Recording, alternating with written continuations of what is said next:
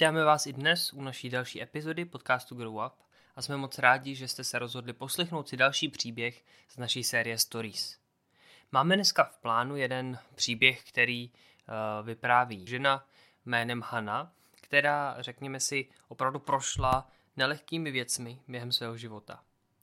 A ano, nebude v dnešním příběhu uh, chybět uh, téma drog, téma života na vysoké noze, ale života i, i hodně nízko. Uh, nebude nám chybět ani téma uh, nějaké, nějakých psychických problémů a nakonec nám samozřejmě nebude chybět ani vyústění, které z toho příběhu plyne ve vztahu s Pánem Bohem. Pojďme se do toho pustit, opět budu vyprávět příběh vlastními slovy této ženy jménem Hanna. Jmenuji se Hanna a je mi 31 let. Chci říct, že nás Bůh miluje.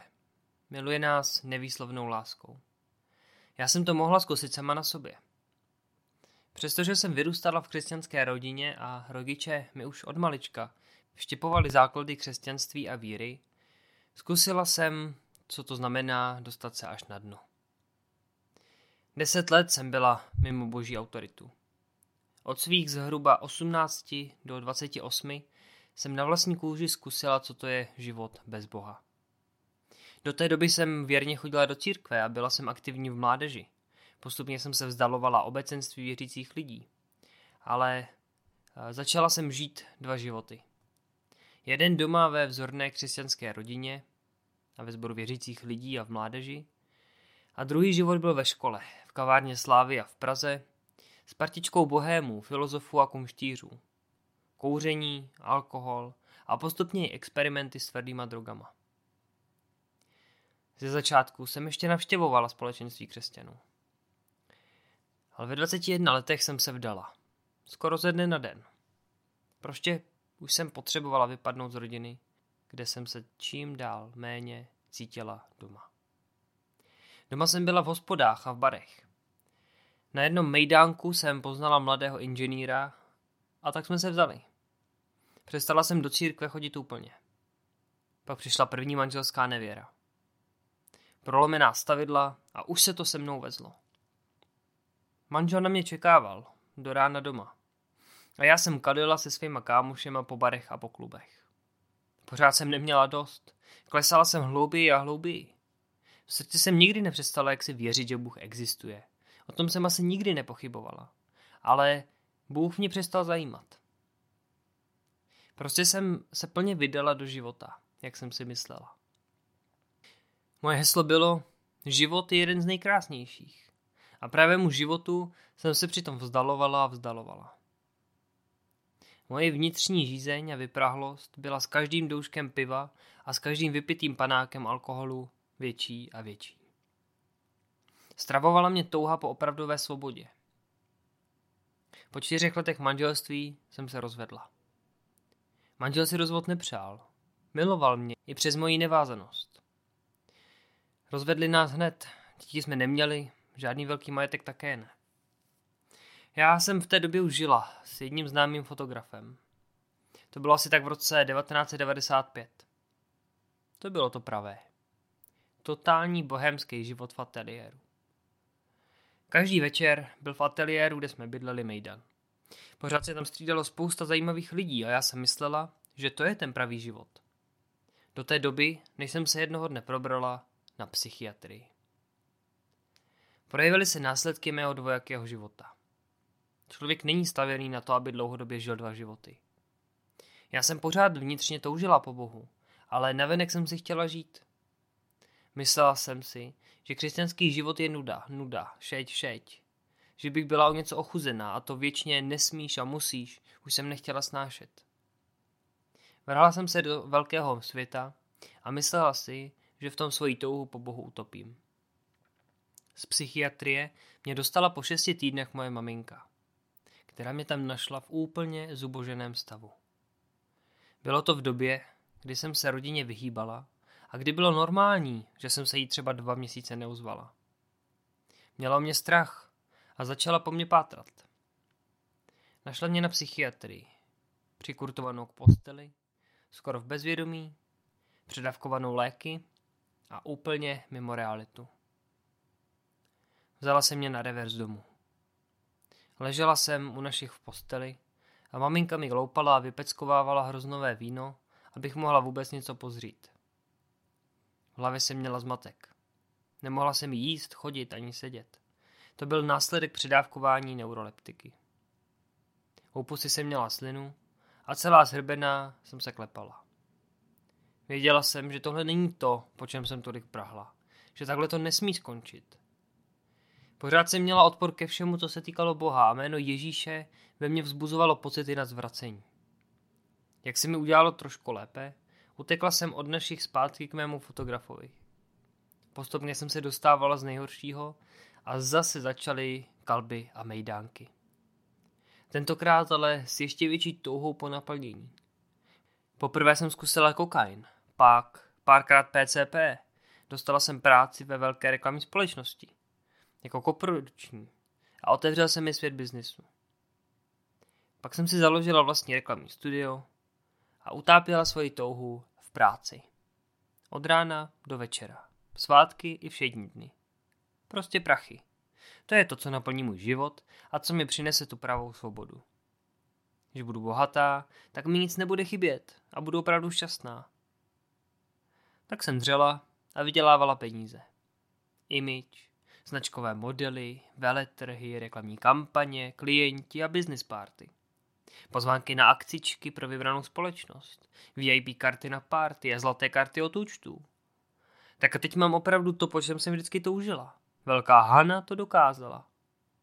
To jsem si myslela do té doby, než jsem se jednoho dne probrala znovu na psychiatrii. Ne, to není vtip ani překlep. Prostě toho bylo na mě moc. Práci, kterou za normálních okolností dělá tým lidí, jsem zvládala sama.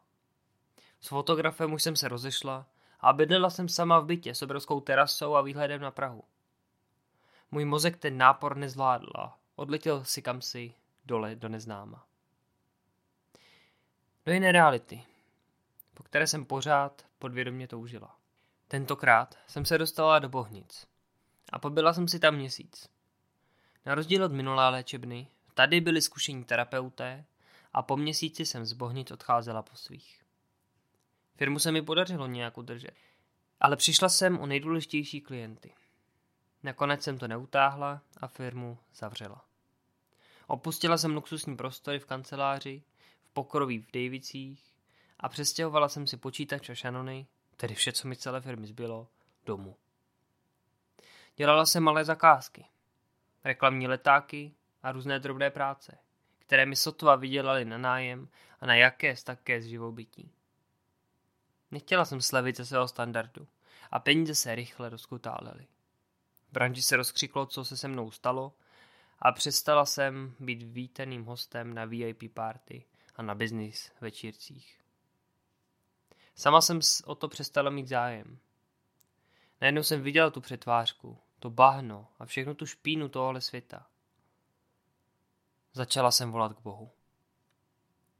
Uviděla jsem všechnu tu nesmyslnost mého života.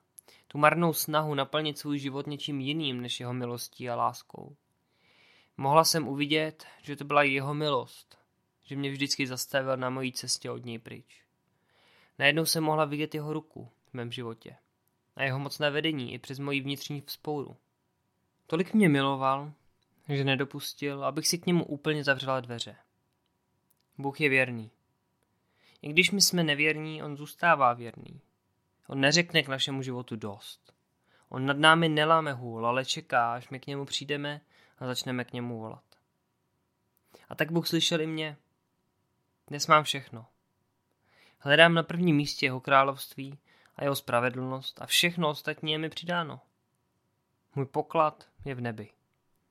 Moje srdce je plné radosti a pokoje, který nemůže dát tento svět, ale který mi ani nic z tohoto světa nemůže vzít. Je to pokoj a radost, který pramení přímo od trůnu našeho Boha. Dává mi moudrost i krásu. Od něj mám všechno a já patřím jemu. Miluju Boha, miluji Ježíše. Vím, že před Bohem jsem od všech těch věcí odspravedlněna. Tady Hanin příběh končí a chtěl bych to uzavřít nějakou finální myšlenkou. Hanna to píše proto, aby povzbudila ty, kteří mají své drahé nebo blízké, třeba v podobné situaci. Bůh je mocný vytáhnout z moci toho zlého úplně každého.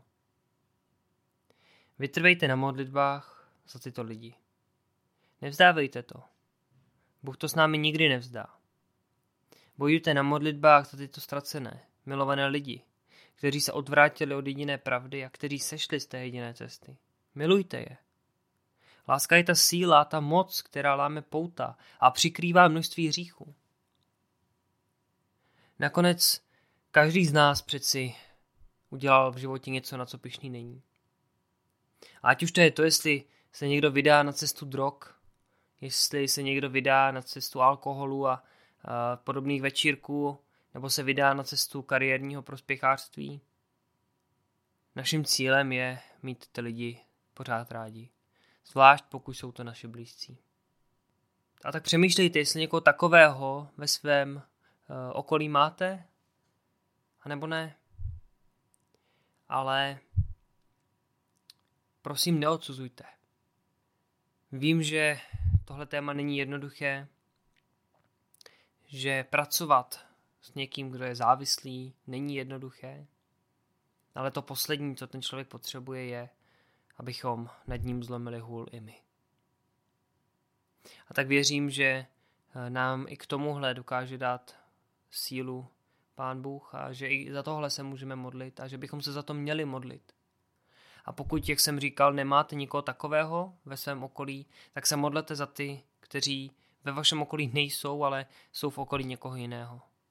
Modlete se za ně a modlete se třeba i za organizace, které těmto lidem pomáhají. Jsem moc rád, že i Hanna s náma mohla sdílet tenhle svůj příběh a že i my z něj můžeme vzít to dobré a poučit se možná z jejich chyb. Tím se s vámi loučíme a budeme se těšit opět za týden u dalšího podcastu. Mějte se hezky. Na nové díly se můžete těšit každé pondělí a pátek zde na Spotify.